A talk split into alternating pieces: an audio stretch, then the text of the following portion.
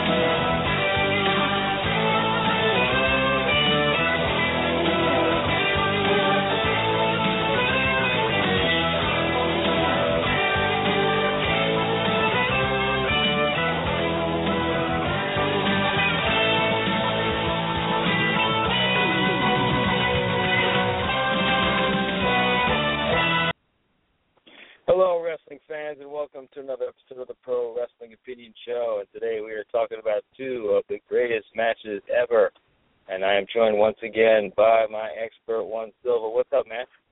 Good evening, Logan. Good evening, wrestling fans, as we talk about two more of the greatest wrestling matches of all time. Indeed, and uh, these are two uh, great brawls. Um, hopefully, we'll see something like this with uh, Brock Lesnar versus Roman Reigns, but I don't think so. But let's, well, WrestleMania coming up, so uh, that's on the mind. But uh, this is some classic stuff here. Uh, steel cage match between uh, Valentine and uh, Tito Santana, and then we go to uh, Lex Luger against Ron Simmons in 1991. So uh, no shortage of brawls here. Uh, what what the what is the the first? I guess we should talk about the Valentine Tito match because that that came first. Yeah, I I want to give a little history on and a little background on this feud.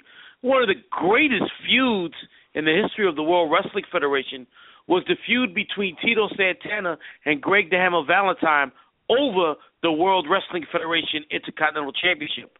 Logan, back in September of 1984, Santana, who had defeated Don Muraco in February of '84 to win the Intercontinental Championship, lost the title to Greg Valentine in Canada. What happened, Logan, was Santana had gone for the pin on Valentine, and while the referee was counting the three, Valentine draped his foot over the rope. Santana, thinking that he had won, raises his hand, turns his back on Valentine. Valentine clips him in the knee, puts him in the figure four. Santana submits. So this set up a great angle, setting up a feud for the next eight, nine months where they would feud for the Intercontinental Championship. And it looked like before this, uh, Valentine had really laid a beating on uh, Tito.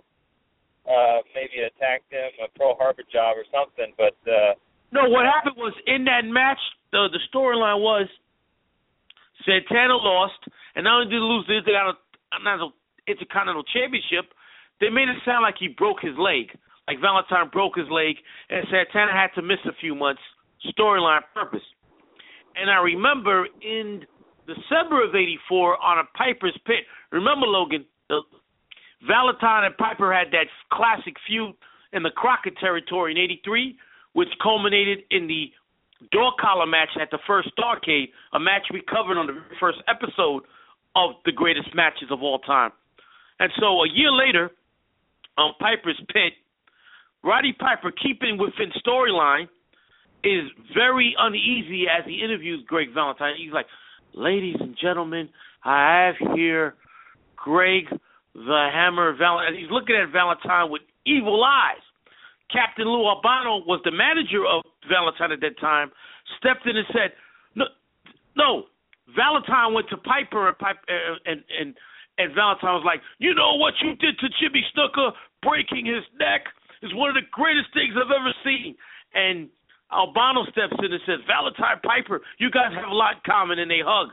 So that basically starts their friendship and continues the feud with Valentine and Santana. yeah, so uh, a little bit of acknowledgement of that history, but uh, in this feud, man, I re- I remember this feud back when I was a kid, and uh, you know, it, it really made the uh, Intercontinental Championship seem important, and and and really the secondary title of the promotion. Uh, and and Tito Santana was really the number two babyface time, wasn't he? without a doubt. You, you know, and and because of that, he had great political power. It um remember George Scott was the original booker for for the WWF when they did the expansion in '84. In '85, no, it was '85 up until early '86. He was beginning to push guys like Valentine and uh, Ricky Steamboat because he had them in, with, with, with Crockett. Valent, um, Valent, Santana and Hogan did not like this. Went to McMahon, and they wound up ousting George Scott as the booker, bringing in Pat Patterson. Interesting. Yeah, I mean, uh, I'm sure a lot of cats who, had, back in the day used to use the uh Greg Valentine action figure as the Ric Flair action figure, you know, because uh he was he, uh, the figure four. He had the blonde hair. yeah, he was the perfect uh guy to use as Ric Flair uh in in your fantasy battles between Hulk Hogan and Ric Flair. But uh this this match now it's it's you know, there's no love lost. Obviously this is a a blood feud and so they don't do any wrestling holds really in this. They're just fucking I mean, I think uh Valentine goes for the figure four a couple times, but for the most part, this is a complete and utter brawl. He, like a, he, when he does put uh, Santana figure four, as Gorilla Monsoon said as he announces the match, it's so he can incapacitate Santana so he can walk out the cage. It's not to make him submit because you can't win by submission. You got to climb the cage or go through the door. But he never actually gets it on. No, uh, he, he gets get it kicked off, and uh, so in in this first instance, you see like uh, you have uh, Valentine trying to get in the ring, and Santana basically just pulls him in by his head. Uh, and then you know you can tell by his body language that he's really pissed off, that he wants to beat the shit out of Valentine, and and that's what that's the thing that uh, Tito Santana had, man. He had a way to tell a story with his body of how pissed off he was, his ass sticking out, his arms to his side, you know. Tito out. Santana was the ultimate fiery baby face, sort of like a Yeah. Pedro Morales, where you know Yeah. they use that stereotypical Latin anger to their advantage, and to you know to to get the crowd growing and get the the baby face heat. Yeah, and the crowd was way into this, man. And uh you know, like today the crowd would never be into a fucking intercontinental title match. But here it was like no, but they they they gutted the title. The Intercontinental Championship was created back in 1979, and basically it was the work the workers' belt. Usually it was a great worker that held the championship. If you look at the history of the Intercontinental Championship, Ken Patera, great worker. Pedro Morales, Magnificent Muraco, a great worker. Tito Santana, a great worker. Macho Man Savage, a great worker. Ricky Steamboat, a great worker. Unfortunately, the next two guys who held it for a long time were not great workers. Honky Tonk Man and Ultimate Warrior. Rick Rude, great worker. Um, Shawn Michaels. um, before that, Mr. Perfect, a great worker. They gave Yeah, it to Kerry, Kerry Von Erich, not a great worker. He was one leg. All right. Bret Hart, a great worker. After Bret Hart, Davey Boy Smith, a great worker. Shawn Michaels, a great worker. As you can see, the up until see up until Owen Hart had the Intercontinental Championship, it was number two title and always a great worker. So this is always this this match here is like just trying to get out of the cage and like the suspense is that you know Valentine you know a lot of times he almost gets up to the top but then Tito grabs by a leg I love when he's on the top rope and said Santana pushes him off and he falls to the he does he falls to the floor and if he falls wrong he breaks his leg. yeah he falls in between the rope and the cage Right, and he and, and very awkward awkwardly I might add he you know a nasty bump. yeah but then uh um Tito comes down and clotheslines himself on the top on the turnbuckle and uh so he's a little bit uh banged up. And then and then you see Valentine at one point in the match with the door open and he's just beating the shit out of Tito. Like he's punching him in the face. You know like he's got him in a full mount and he's just like pummeling him uh hammer style. He had What I good love about that is they they they're both going towards the door. They're outside the door, and it looks like Valentine by pummeling Santana is going to be able to reach over him and get out the cage. Santana holds on, allowing the referee to close the door again. Yeah. So they they come back in and uh I mean this is a really short pretty short match, only about ten minutes. He basically uh uh he gets the upper hand. I mean I oh yeah, uh Valentine goes for a figure four. Um Tito kicks him off, rams his head into the cage by kicking him off so so hard and then basically go, climbs up and goes over. And as he's going over, and and very oh man, the the climax is great because as Santana's climbing over the cage, Valentine is going out the door. Selling, he's selling his head, getting shot into the into the, into the cage, groggily trying to get out the ring, out through the door. At the same time, Santana comes down.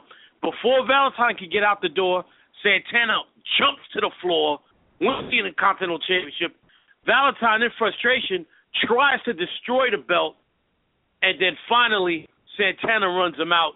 Great match, great ending to this feud. This ends the feud, Logan, because a month later, Valentine and Beefcake would win the World Tag Team Championship from the team of Rotundo and Windham. Yeah, and uh, right when Valentine's trying to get out the cage, uh, what uh, Tito fucking slams the door on his head right before he can get out. oh, I forgot to mention that. You're right. Right. It was a great ending to the match. He slammed and he full force, no faking, yeah. full force. So yeah, so that was a great match, great feud, and uh just uh, you know, it just shows you that like when when you a steel cage match doesn't have to be long, doesn't have to be bloody even and it's still going to be awesome. But you know what? A, a steel cage match should not be long. It doesn't right. make sense for a steel cage match to be long. It's supposed to be a fight, right? A steel cage, a no holds barred steel cage fight. Yep, and and and it really was. This was a fucking like barroom brawl in a cage.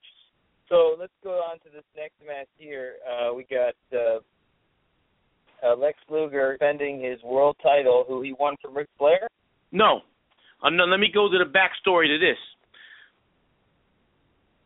The, the Great American Bash 1991, one of the worst pay per views of all time, one of the most controversial pay per views of all time, because it was held right after Flair was fired by Jim Herd.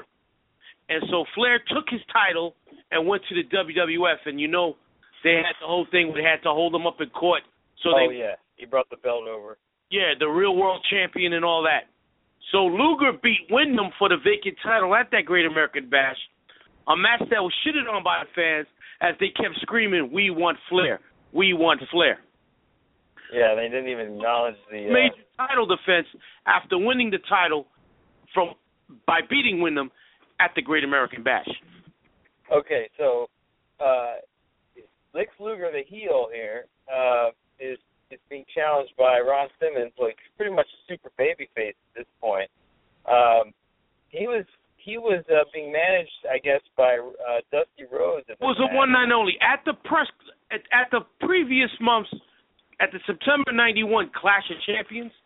They had the press conference where Ron Simmons and Lex Luger would sign a contract to agree to face each other on Halloween Havoc.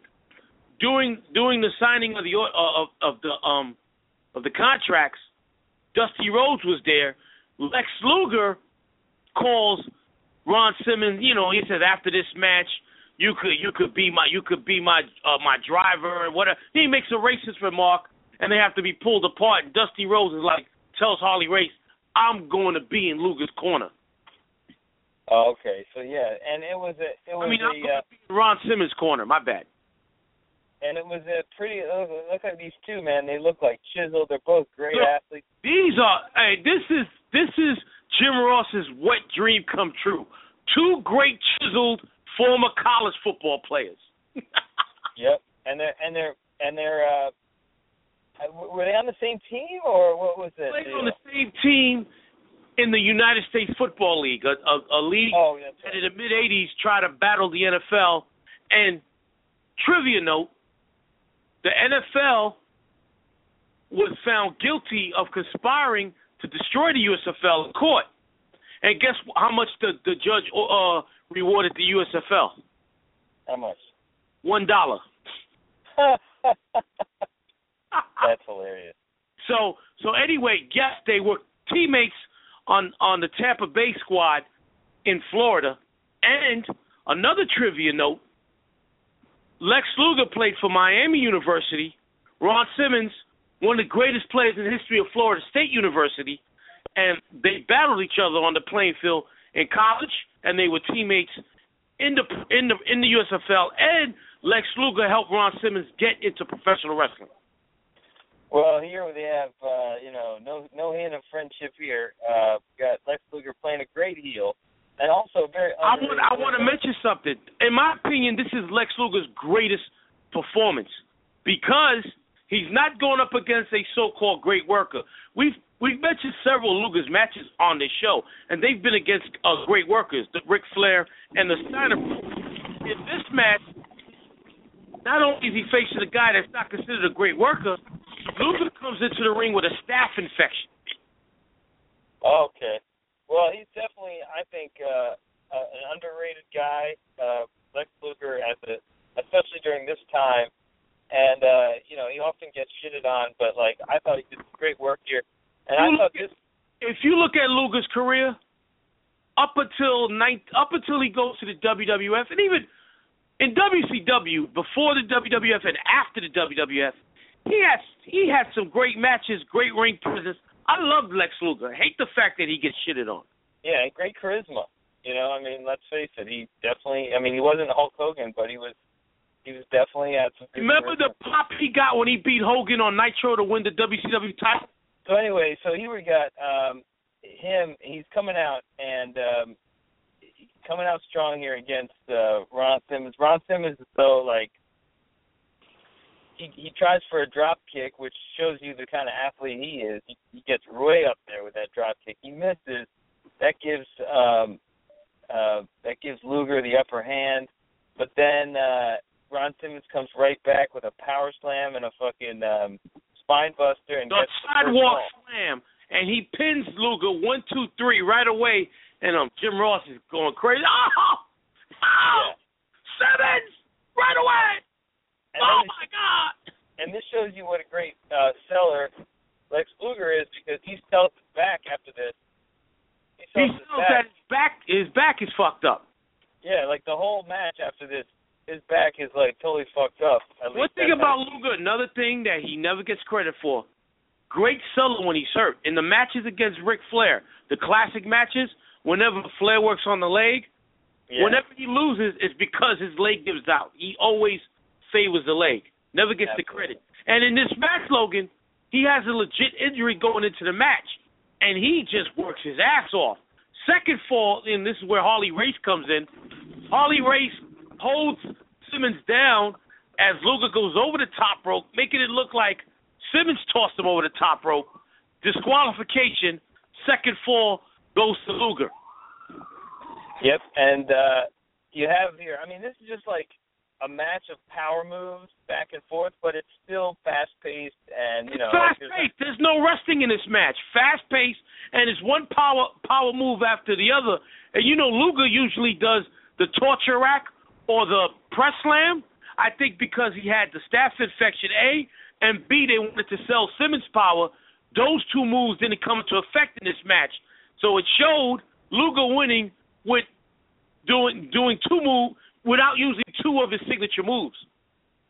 That's exactly it. And you know, it's uh this match would be a good model for the Brock Lesnar Roman Roman Reigns match since uh Roman Reigns doesn't really know many moves. I, uh, I you know, any any any time you got two wrestlers that come in the ring and they're built like brick shit houses and they're not great great workers, this is the match to look at to show that guys with that type of ability and physique could have a match like this. Could have Yeah, a match. yeah, you they're both you know the both great athletes here. They're, And I mean, they in, can in, in the Hurricane Ranas, you could do a great match, power move after power move, if you exit if execute it flawlessly like these two did in in in, in the match. And in the third fall, third fall, they go in the third fall, they're going after each other with every type of power move. Simmons does a power slam. Um, there's a there, there was a move he does where it's where the referee does a two and a half count, and Jim Ross like, oh, he almost got it. He almost got it. Yes, well, he he he, um, he also uh, gets him in a superplex. Uh, The gets, superplex off the top rope, and the referee almost hits three. Jim Ross is losing his mind. Dusty Rhodes is like, oh. Uh, yeah, Harley Race thought that shit was a pin. Uh, and then Harley Race doing great as the manager for. Uh, uh, Harley Race, one of the most Lex underrated managers in the history of the sport, because he took hellacious bumps in and out the ring. He did a great job with, with with Luger, and he did an even better job with the legendary Van Vader. Yeah, we have on the commentary team Tony Schiavone and uh, Jim Ross, and I think they're a pretty good combination. too. Oh, they did a great job of this match, and um, well, I mean, in this third fall after the power slam, it's all Simmons. The match is, is his. He throws Luger out the ring, right, and he tries to football tackle Luger. Luger gets out the way, he football tackles the ring, and I love how Jim Ross goes, "Oh, did you see the ring shake?"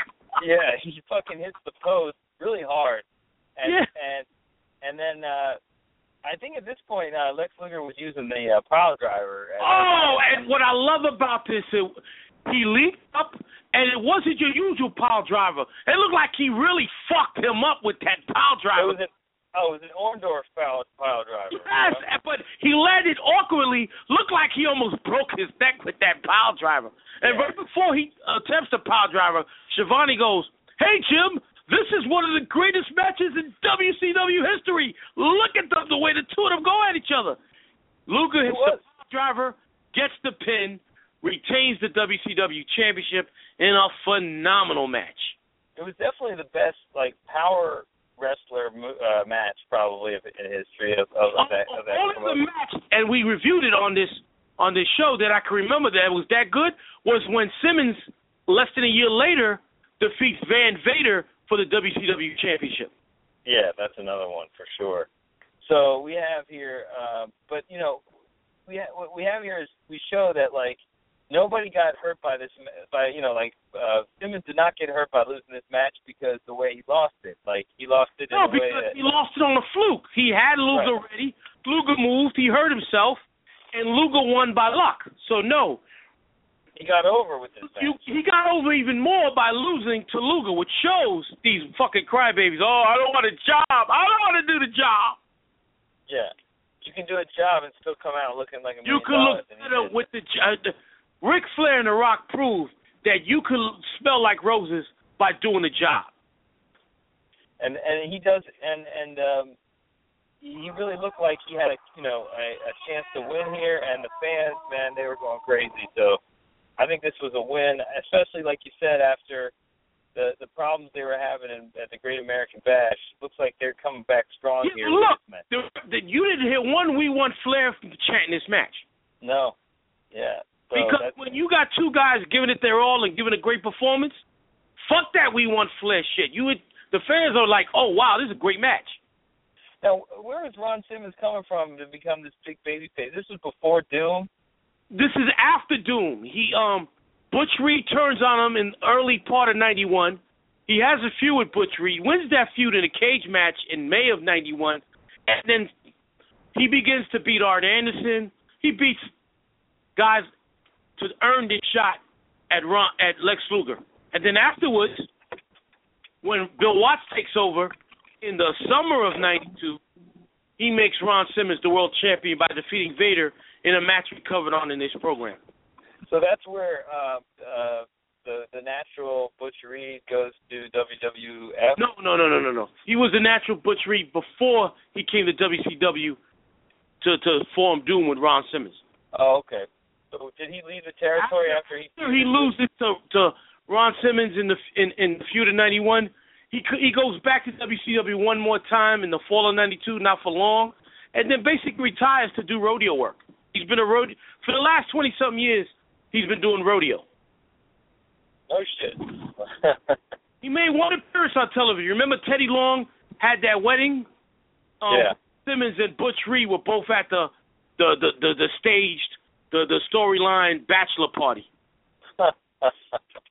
well, anyway, so uh, Ron Simmons, man, what a career he had. Um, just uh, WCW champion. Now he wouldn't get the championship until much later, but uh, No, it would be less than a year later. This is um, this match occurred in October of '91. He will win the title in August of '92.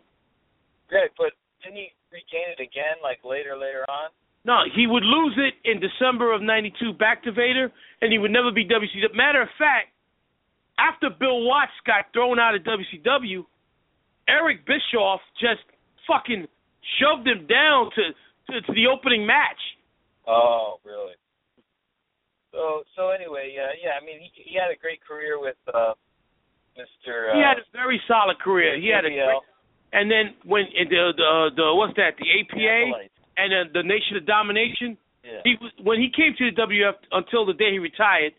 He was always in a in a big storyline, big angle. He had that big feud with Ahmed Johnson. So yeah, Farouk had a solid career and deserving. He had a he had a Undertaker uh, WrestleMania match, didn't he? How, did he? I don't. I don't recall that. Oh, okay.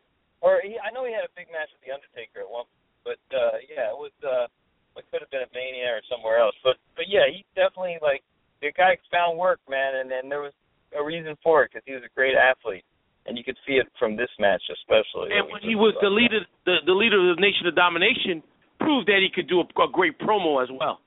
Yeah, and now now they just have him say "damn" all the time. so we were gonna uh review the AJ Styles match, but we'll do that next time. We'll uh, do that next time. We got a we got a we we we got a full load of shows on Sunday. We got Full Metal Jacket and Greatest Performance Mike Tyson. As far as the next wrestling program, you know we're going to do the AJ Styles Minority talk about, and I'm gonna throw in another WWF Classic and an NWA Classic. Got to be another Ric Flair match in there next time on the program. All right, man. Well, thanks for everybody for listening, and we will be back soon talking more greatest matches on the Pro Wrestling Opinion Show. Thanks, Marcelo. Uh, talk to you Sunday. Good night, big man. Take care.